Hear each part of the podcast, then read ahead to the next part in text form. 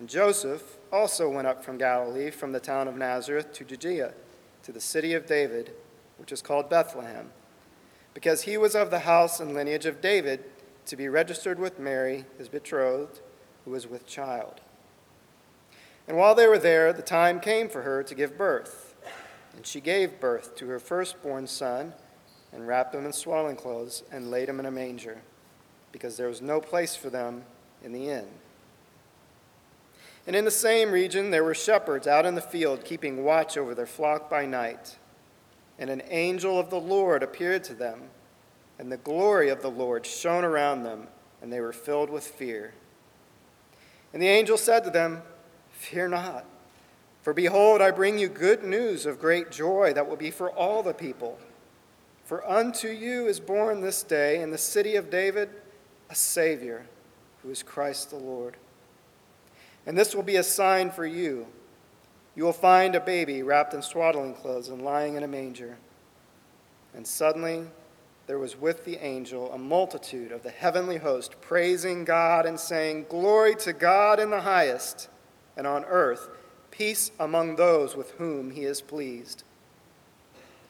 When the angels went away from them into heaven, the shepherds said to one another, let us go over to Bethlehem and see this thing that has happened, which the Lord has made known to us. And they went with haste and found Mary and Joseph and the baby lying in a manger. When they saw it, they made known the saying that had been told them concerning this child. And all who heard it wondered at what the shepherds told them. But Mary treasured up all these things, pondering them in her heart. And the shepherds returned, glorifying and praising God for all they heard and seen, as it had been told them. And at the end of eight days, when he was circumcised, he was called Jesus, the name given by the angel before he was conceived in the womb.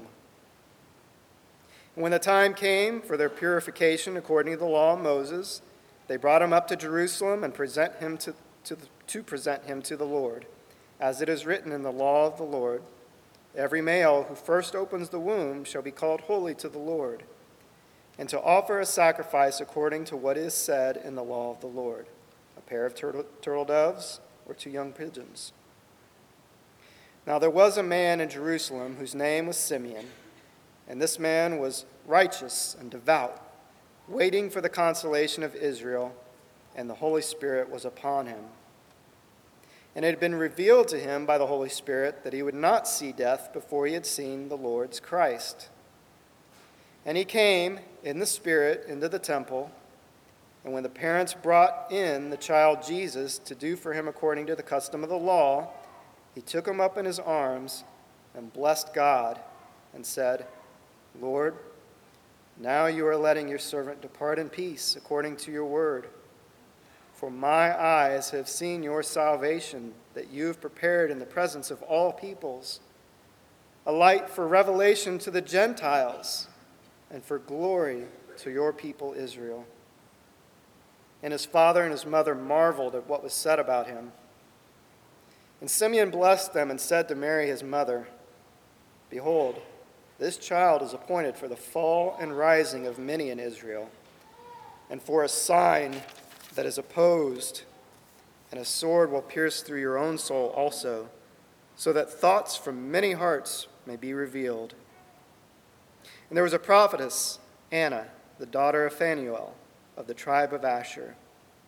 She was advanced in years, having lived with her husband seven years from when she was a virgin, and then as a widow until she was 84. She did not depart from the temple worshiping with fasting and prayer night and day. And coming up at that very hour, she began to give thanks to God and to speak of him to all who were waiting for the redemption of Jerusalem. Let's pray. Father, what good news. We thank you and praise you. Lord, that we get to celebrate this time of year when we consider that you sent your one and only Son, to be amongst us.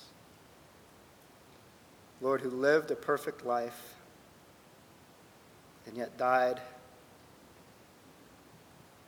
bearing the weight of the sin of the world. and yet he is at your right hand. We thank you, Father, for this good news and what it means for us and what it means for your glory. I pray for my brother as he comes that you would fill him with your spirit, that he would speak with conviction, and passion, and truth, and that your spirit would prepare our hearts to receive it, that it may change us. Lord, we thank you for all these things. In the name of Jesus, amen.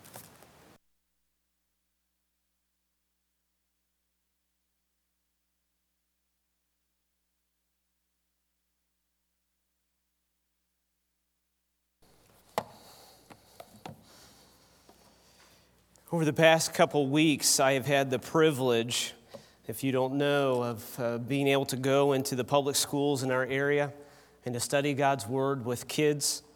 Continue to pray for us in Southport Middle School. We have uh, roughly 35 to 40 kids every Thursday morning at 7 o'clock, 7.20, excuse me, coming to study God's Word. And over the past couple of weeks, I've had the joy of being able to share of the incarnation of the Lord Jesus Christ, to share why He came, but it's interesting as we share with them and get feedback from them on what they understand and what they already think about Christmas and this time of year and about Jesus Christ. It's constantly amazing, frustrating, sad to hear all the myth, all the legend that gets mixed up with the truth of God's word about what really did happen. You know, even this last week, as we just simply combined the two accounts from Matthew and Luke and just read from start to finish the Christmas story, and to have the kids evaluate their thoughts about what Christmas was, uh, and about even just the, the nativity story. How even after the Bible study was all over, a couple of them came up and said, But I want to know what animals were at the manger. Totally missing the whole point of it. We have another half a year to go. It's interesting. Charles Spurgeon said a few, a few years ago, just a few, uh, one Christmas Lord's Day before preaching, he said, Superstition has fixed most positively the day of our Savior's birth, although there is no possibility of discovering when it occurred. Fabricius gives a catalog of 136 different learned opinions about, upon the matter, and various divines invent weighty arguments for advocating a date in every month of the year. It was not until the middle of the third century that any part of the church celebrated the Nativity of our Lord, and it was not till very long after the Western church had set the example that the Eastern adopted it. Because the day is not known, therefore superstition has fixed it, while since the day of the death of our Savior might be determined with much certainty, therefore superstition shifts the date of its observance every year. Where is the method in the madness of superstition? He goes on and says how even though the superstition has fixed as a date, in fact, it's interesting you think about it, the Bible doesn't actually memorialize the birth of Christ. What is memorialized is his death and his resurrection. His death is proclaimed every time we take communion. And every time we baptize someone, we are proclaiming his death and resurrection to give us newness of life. You know, it's interesting, the world would like to keep Jesus in the manger, an insignificant little baby, or maybe a great teacher or prophet. But as is our habit of celebrating the there certainly is no hurt in, in meditating upon it. What a great mystery, what a great wonder. What a great time to come together with our unsaved family and friends to point them to why are we having this party? Why are we having this celebration? It becomes a time of great building great memories with our family and friends. But with that comes sorrow at times, doesn't it?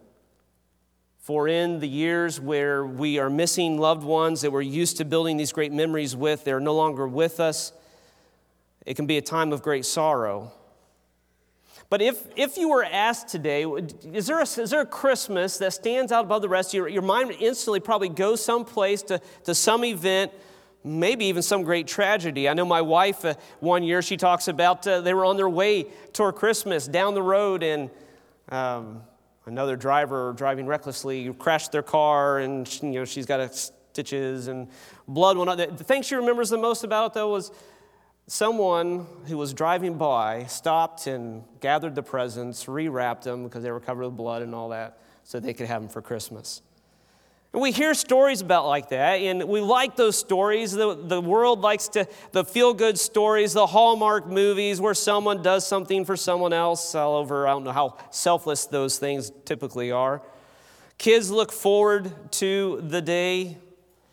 However, once again, I was struck this year in talking with some of the kids that I, I tutor over across the street, and even some of the kids in our own school and you ask them, are, you looking forward to Thanksgiving? Are you looking forward to Christmas? What do you do as a family? And they look right at you and they say, You know, Pastor Chad,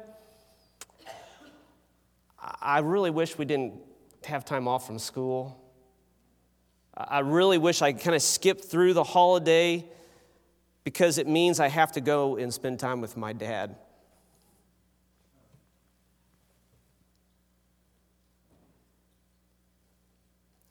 We live in a world of much hurt, of much pain, of much sin. And the mystery and the wonder altogether of the incarnation is here is the Creator God who, at the point of his conception, takes on the flesh of his creation. But why? So that he could experience the pain, the suffering, the curse of sin, minus the sin itself. So that a great exchange, a great gift could be, could be given to his creation restoration. You know, some of you coming to this Christmas season may be facing great uncertainty, great sorrow, maybe a great fear of what the future holds for you. But as we come to this story, as we look at just a couple little verses here in the midst of the story that Brian read for us this morning, we see that God's sovereign goodness orchestrates every detail of our lives for our great joy in His eternal glory. The big idea of the passage, we're looking at Luke 2, verses 10 through 12 this morning. And I've summarized it this way Great fear is replaced with great joy through God's great Savior. Great fear is replaced with great joy through God's great Savior. And as we come to the story, we, we must back up to, to Luke chapter 1 and see that there are two miraculous conceptions that take place that, that lead to this good news of great joy. Keep in mind that the, the, the historical context of both John's conception as the forerunner to the Christ and, and Christ's conception comes after 400 years of silence from God. And, and, backed up upon that, thousands of years since the very first promise in Genesis 3:15 that God was going to send someone to crush Satan's head. And as we go through the Old Testament, we see the promises uh, come from God, the prophecies of what this Messiah was look like. And there's waiting and longing and more sin and more pain and more suffering. And yet, at just the right time in history, according to God's eternal plan, God says to Gabriel, It's time. It's time to go give a message to that young woman named Mary. And we look in Luke 1 29, if you flip back a page in your Bibles. And Gabriel came and said to her, Greetings, O favored one, the Lord is with you. But she was greatly troubled at the saying and tried to discern what sort of greeting this might be. And the angel said to her, Do not be afraid, Mary, for you have found favor with God. Here is a messenger of God sent from God, bearing the very glory of God to one very specific young woman, a very normal, very natural young woman, anticipating her coming marriage. And when the angel comes to her, she's troubled, she's, she's fearful. What's going on? What have I done? And the angel reassures and says, There's no reason for fear here, Mary. This is not God's judgment, this is God's grace. You have found favor. And as he continues to, to outline this, there's great mystery.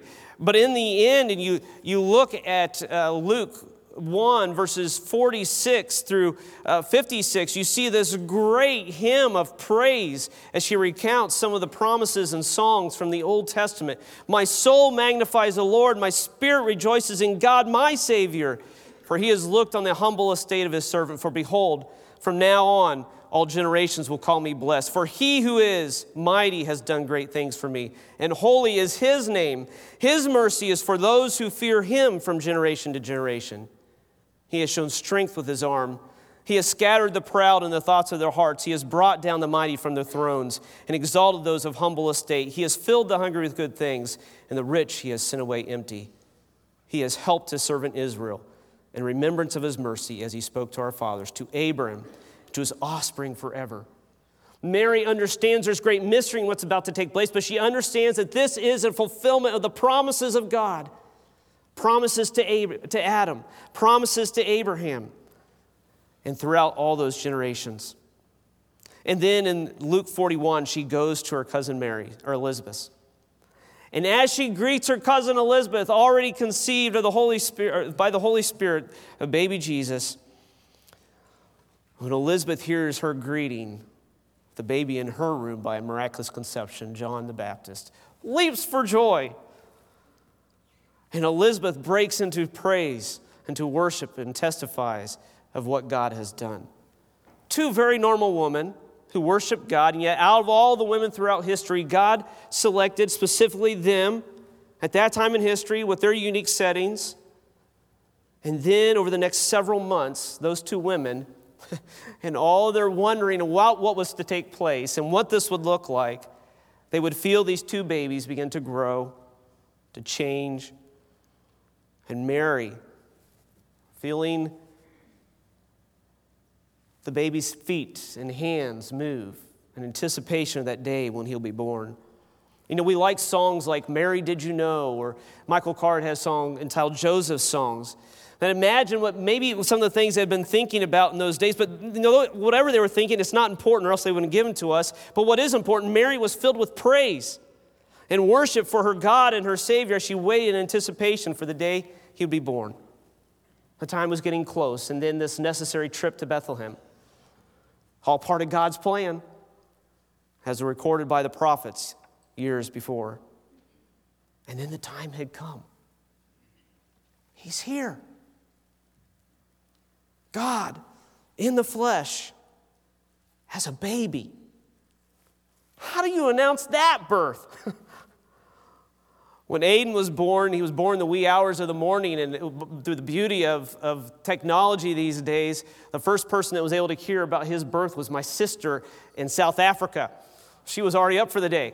So we brought the phone out, FaceTimed with her. She got to see a brand new baby. She was a single woman, never experienced it for herself. And she was able to experience something very close to that. What a joy. But that just doesn't seem sufficient, does it? Imagine the angels watching as this happens. The mystery of the incarnation that God would so choose to work in this way. And then God says, It's time to make an announcement. You see those shepherds in the field over there? I want you to tell them. I want you to tell them and be the first evangelist of this good news. And the angels go, and they say, in verse 9, an angel of the Lord appeared to them, and the glory of the Lord shone around them, and they were filled with great fear. And the angel said to them, Fear not. For behold, I bring you good news of great joy that will be for all the people. For unto you is born this day in the city of David a Savior who is Christ the Lord.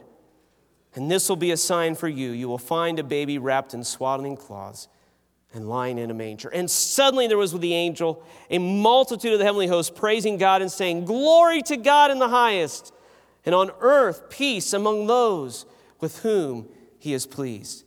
This will be good news of great joy to all the people. He is the seed of the woman to crush Satan. He is the seed of Abraham, through all the nations will be blessed. He is the descendant, the lion of Judah, of David, who will sit on his throne forever.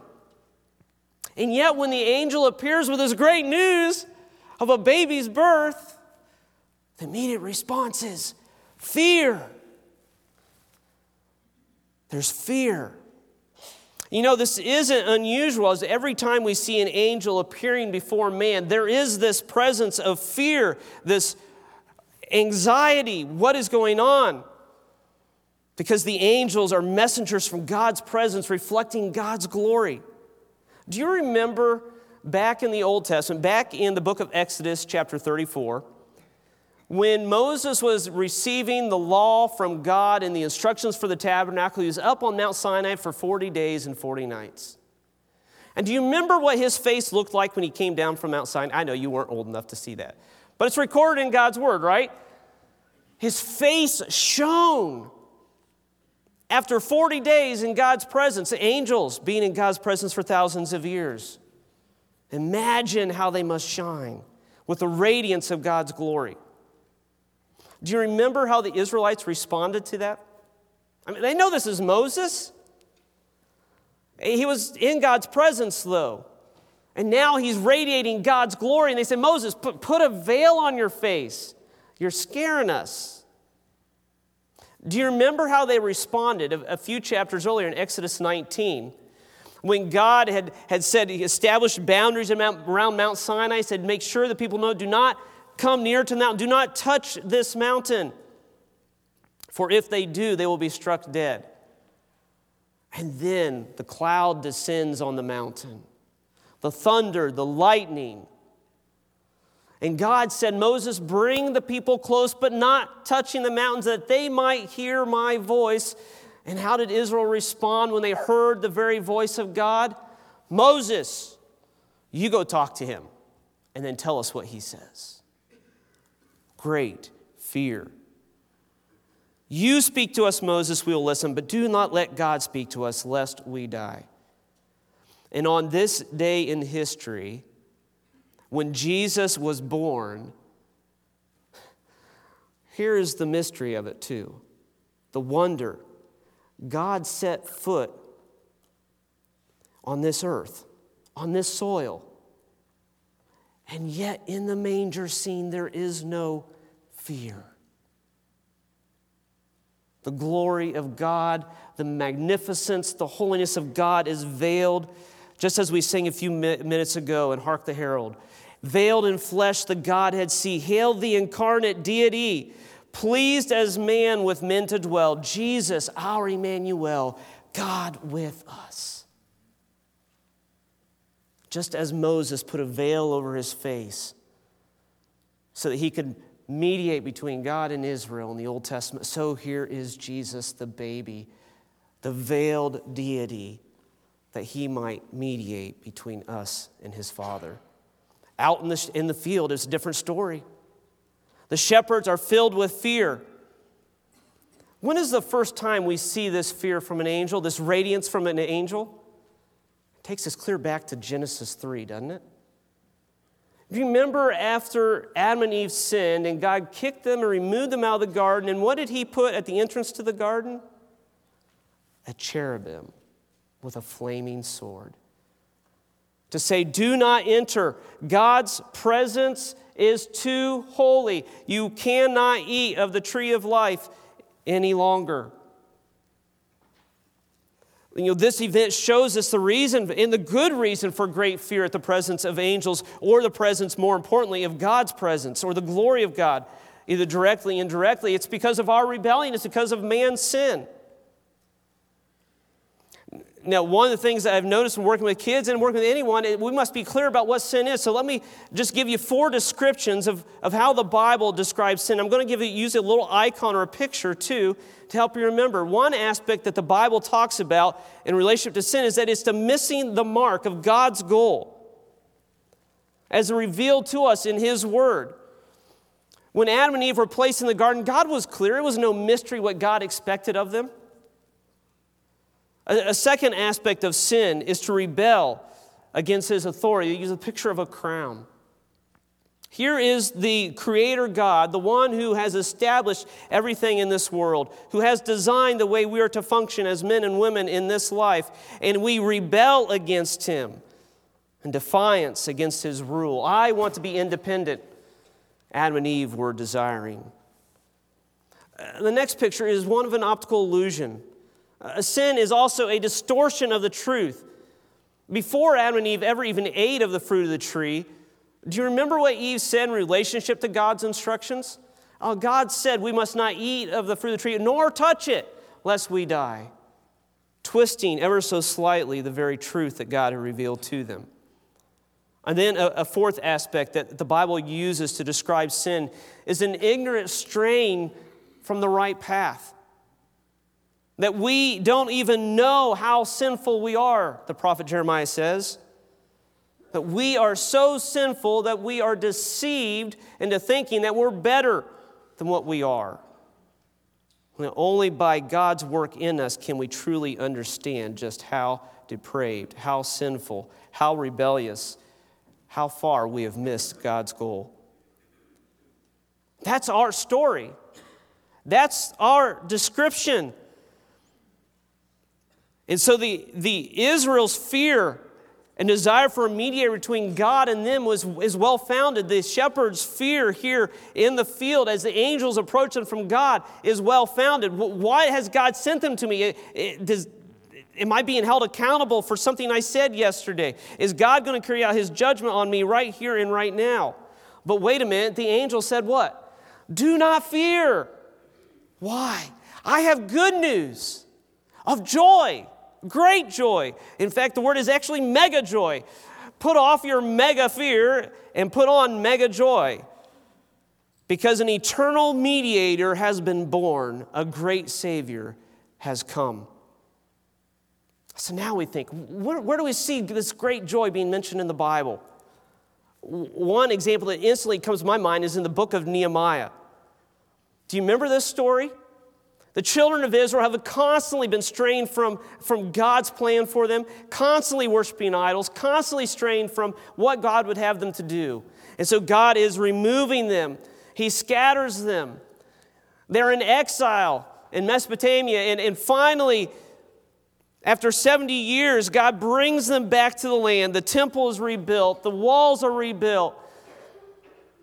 And Nehemiah and Ezra, they're, they're preaching and teaching the Word of God to them, and great conviction falls upon them. And so they weep. They confess their sins. They have a worship service and they come to the service to dedicate the, ta- the city of Jerusalem to the Lord. And Nehemiah 12 43 says, And they offered up great sacrifices that day and rejoiced, for God had made them rejoice with great joy. The women and children also rejoiced, and the joy of Jerusalem was heard far away. What was the source of their joy? It was the hearing of God's word. It was the recognition of their sin, a confession of their sin, a seeking for God's forgiveness and reconciliation with their God. And when they recognized and realized the forgiveness of God, the great rejoicing resounded, and they were joyful and rejoicing. God had given them this rejoicing. You know, this is not the rejoicing that took place a couple weeks ago when the Tennessee Titans beat the Patriots, or whenever the Patriots are beat. This is not the joy that's typically associated with Christmas when kids open up their presents or what's typically associated with Christmas in these movies where these feel good stories where someone gives someone, we watched just the other night, one of my uh, kids' favorite movies is The Ultimate Gift.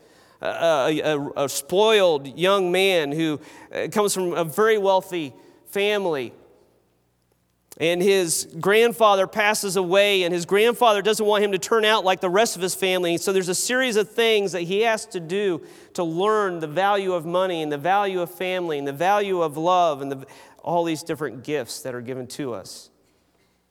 And as cool as, as that movie is, and how this young man does learn what he has is a gift to him, that's not the same thing that the Bible is talking about here when it talks about this great joy. Rather, think of this it's the same joy I see in my counseling office. When you have a husband and wife, for years have been living in adultery, not loving one another, unfaithfulness, with infidelity and promiscuity. And this relationship, this close friendship is broken. And yet, by God's grace, he enters into this, this marriage and he puts it back together, and there's reconciliation and there's forgiveness. But it's even greater than that. For the reconciliation that God secures between us and him is as if we always were faithful in our relationship with him. It's called justification. And when we realize that we are this broken and this defiled and have rebelled this much against God, and yet He sends His Savior to us to reconcile us to Him and to give us a standing of blameless before Him, that we can stand before the Father in the righteousness of Jesus Christ. The great fear has been replaced with great joy that moves us to, to worship. There's another picture of this great joy I want to point to, and it's in Revelation 19, verses 6 through 8. Then I heard what seemed to be the voice of a great multitude, like the roar of many waters, and like the sound of mighty peals of thunder, crying out, Hallelujah, for the Lord our God, the Almighty reigns. Let us rejoice and exult and give him the glory, for the marriage of the Lamb has come and his bride has made herself ready. It was granted her to clothe herself with fine linen, bright and pure. For the fine linen is the righteous deeds of the saints. That's the end of the story, isn't it? The angel, the messenger of God, glowing with the glory of God's presence, comes to the sin, group of sinful men and announces the good news of great joy. Men, don't be afraid. I've got good news for you. Because of the good news I have, listen up. I've come from God to give you this message. God is taking away the reason for your great fear. And He's going to replace it with a great reason for great joy. But this message wasn't just for the shepherds that night, was it? For what does it say? This is good news of great joy that will be for all the people. No, this wasn't just for the Jews, it's, it's for all people as has always been the case. Think back to Genesis 3:15. The first promise of a savior was given to Adam's race prior to any divisions of tongue or tribe or nation. A seed of the woman would come. Genesis 12, 1 through 3. Uh, we've just been through the book of Genesis 1 through 12 here recently. Do you remember the promise given to Abraham? Abraham, it's through your seed. Uh, one of your descendants is through him that all nations shall be blessed. Psalm 67, uh, verses 1 through 7, even after the temple is built and, and the worship there is established, we read in Psalm 67 May God be gracious to us and bless us and make his face shine upon us, that your way may be known on the earth, your saving power among all nations. Let the peoples praise you, O God. Let all the peoples praise you. Let the nations be glad and sing for joy. For you judge the peoples with equity and guide the nations upon the earth. Let the peoples praise you, O God. Let all the peoples praise you. The earth has yielded its increase. God, our God, shall bless us. God shall bless us. Let all the ends of the earth fear him. You see, it's always been part of God's plan for all the peoples to worship him.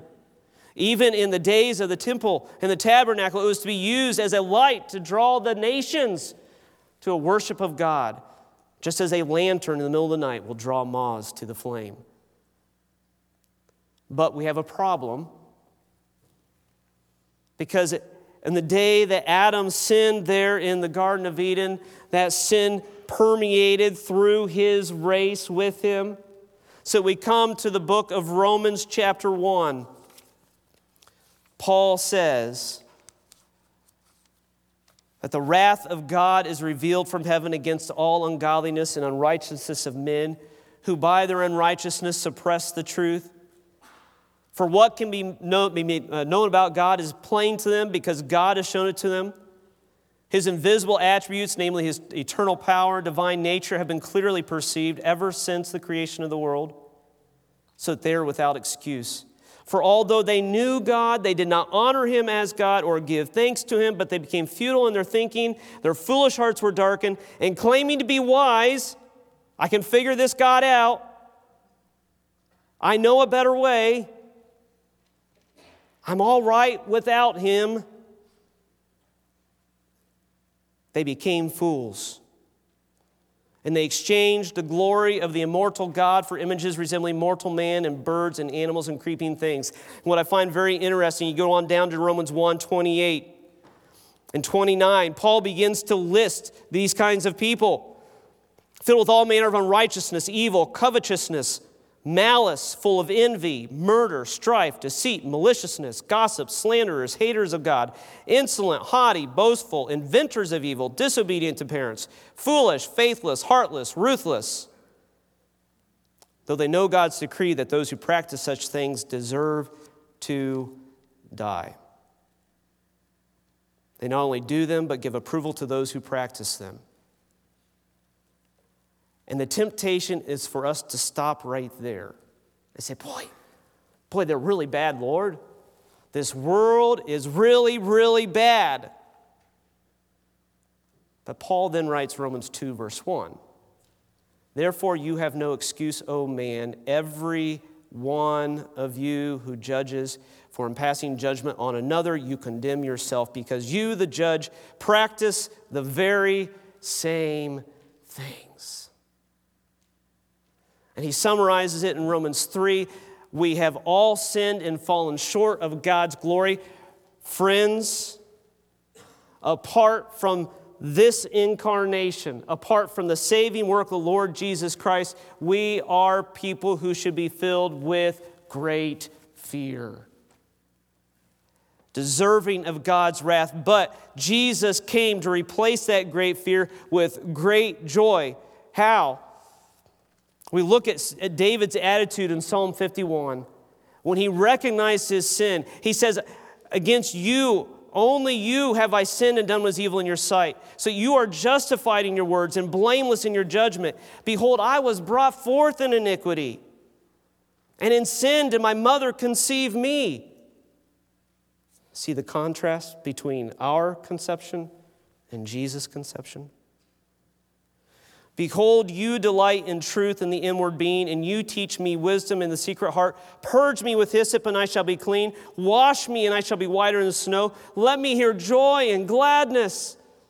Let the bones that you have broken rejoice. Hide your face from my sins and blot out all my iniquities, and create in me a clean heart, O God, and renew a right spirit within me. You see, David was not just interested in what people saw on the outside. He recognized that his act of adultery was something that was wrong on the inside. And he recognized it before God. He says, God, I have sinned against you. I am deserving of your judgment, but please blot it out. Give me forgiveness. And make me new. That I don't even desire to commit acts of adultery. I do not even lust after a woman anymore and restore to me the joy of your salvation and uphold me with a willing spirit. So, where does this great joy come from? It comes confession of sin, a recognition that I am fallen before God. It comes from seeking God's gracious salvation, saying, God, I am deserving of your righteous judgment, but please, please give me grace and mercy. Deliver me from the power and presence of sin, the desire of sin, that I might desire and determine to walk in your righteousness. All people need this good news. So God chose one rebellious nation to be the vehicle of redemption to all rebellious nations. Do you see that?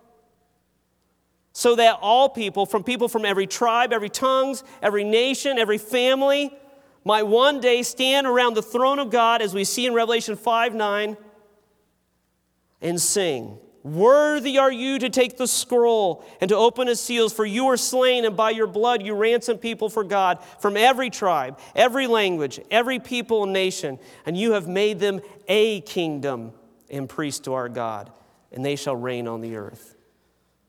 People from every tribe, every tongue, every nation will be around God's presence and God's glory one day and the new heavens and new earth. No more sin, no more sadness, no more sorrow. However, all peoples does not mean every person.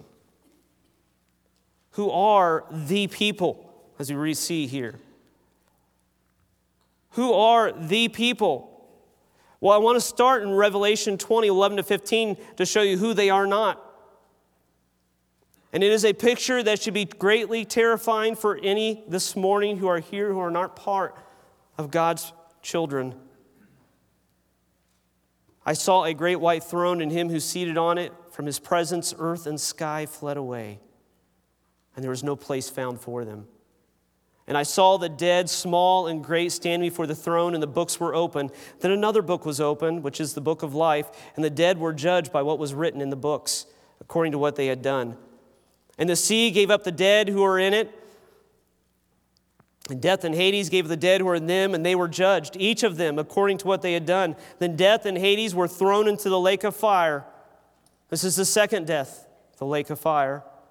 And if anyone's name was not found written in the book of life, he was thrown into the lake of fire.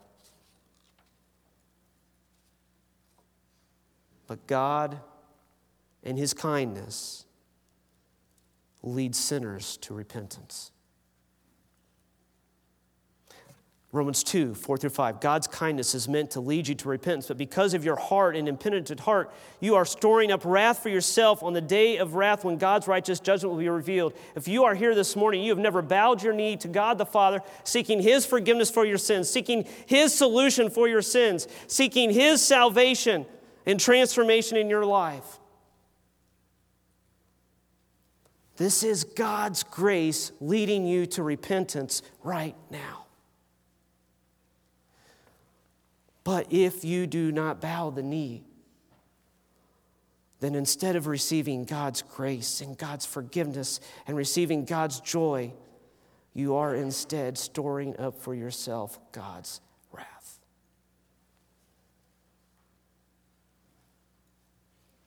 The very wrath that Jesus came to absorb on our behalf. In this is love, not that we love God, but that He loved us and sent His Son to be the propitiation for our sins. When I describe the word propitiation to kids, I, I, point them to the forest fires out in California. I say, You see those fires? You see how it burns everything in its sight.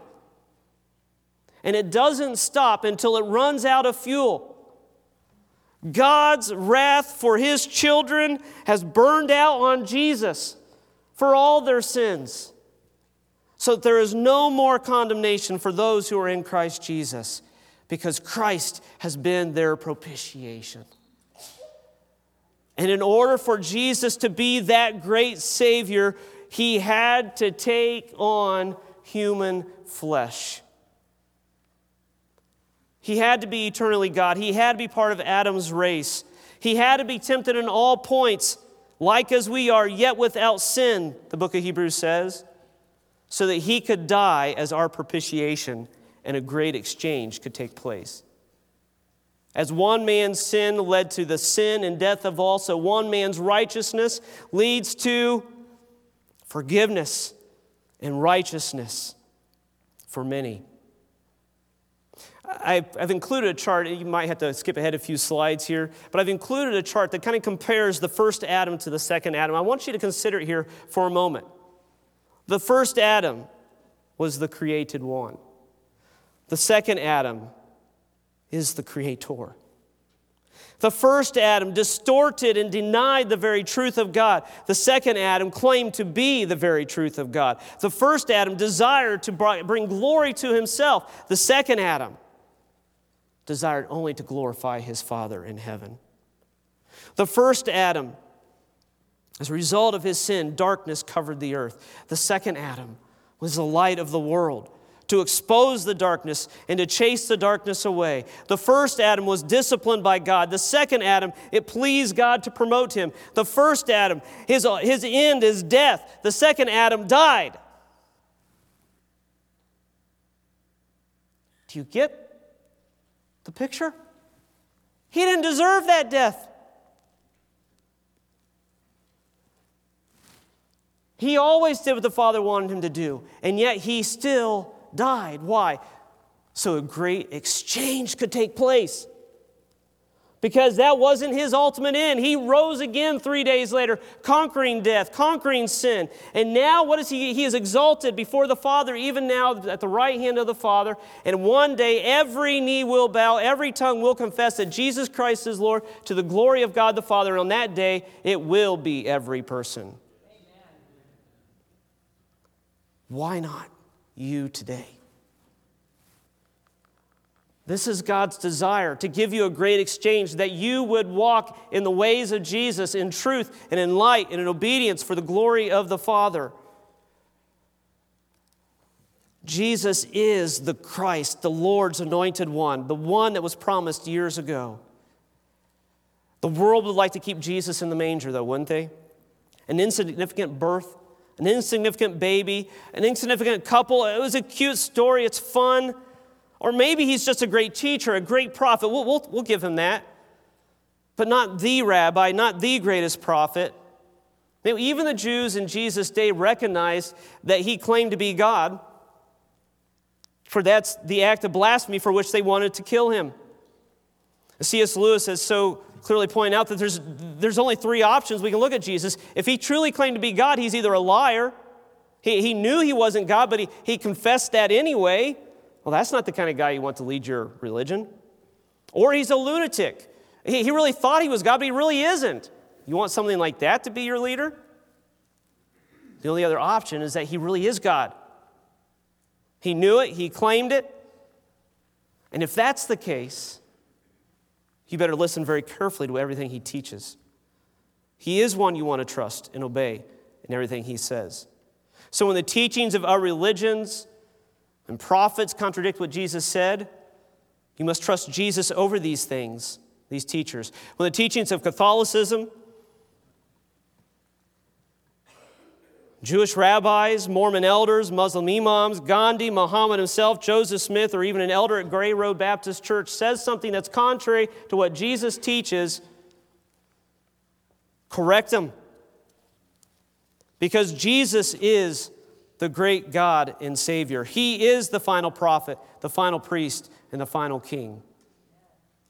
Great fear is replaced with great joy through God's great Savior. And oh, by the way, shepherds, here's the sign.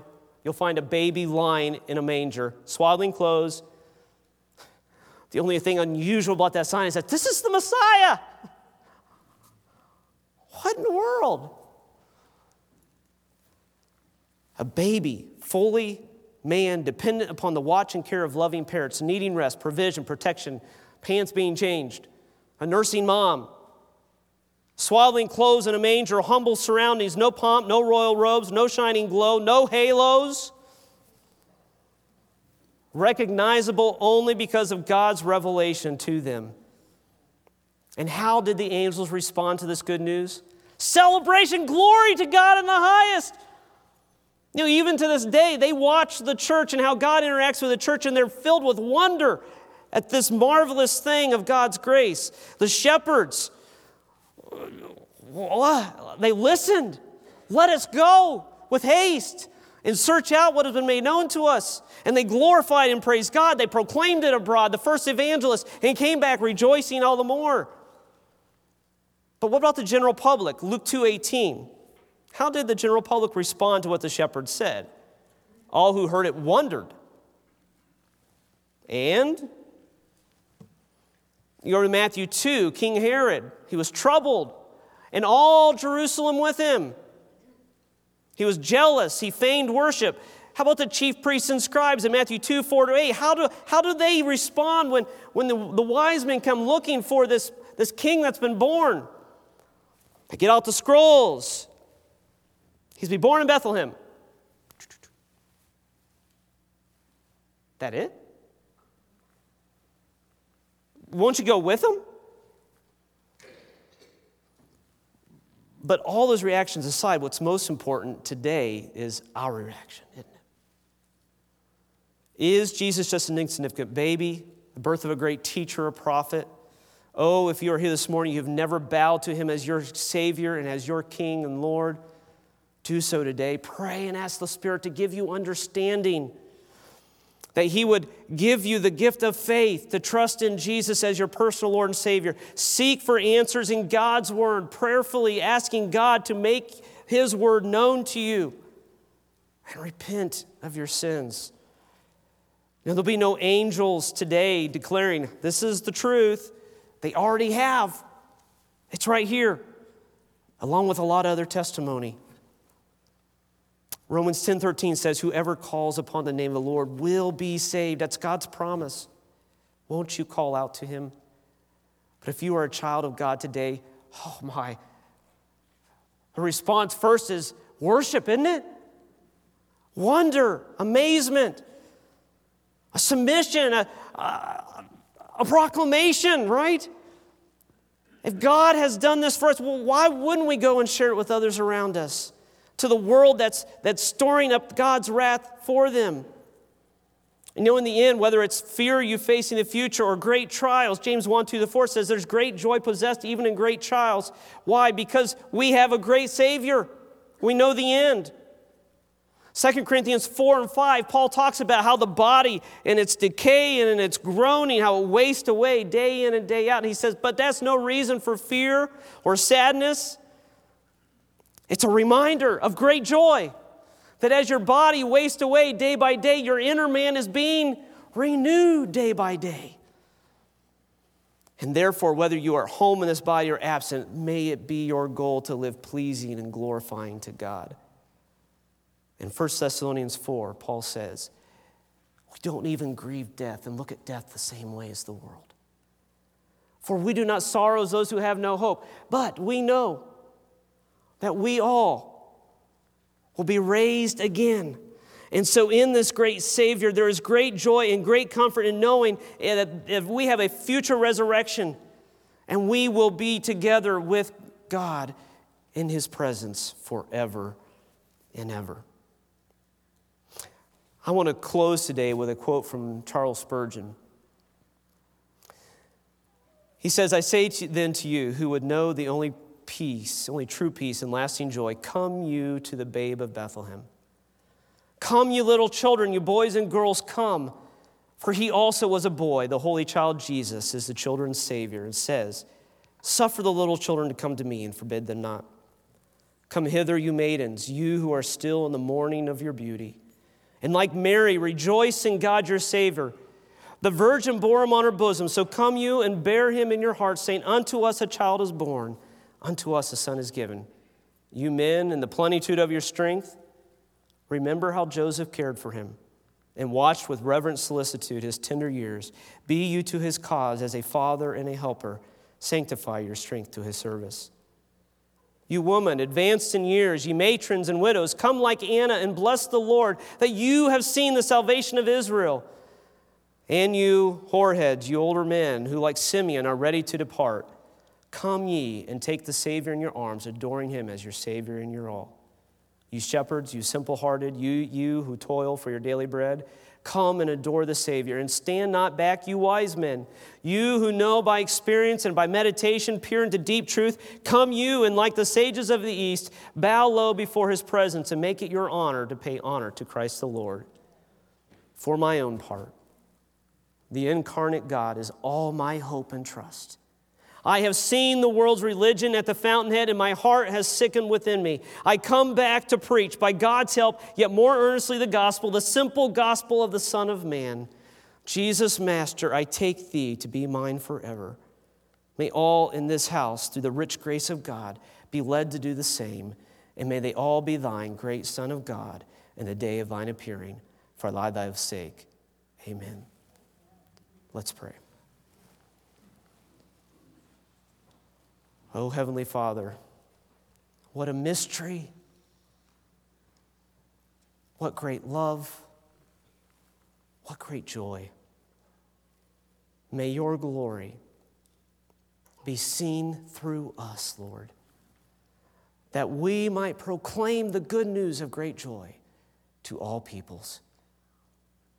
And we pray that your word will not return void but that hearts will be transformed and changed by your grace through your word, through your Son. And it's in Jesus' name we pray. Amen.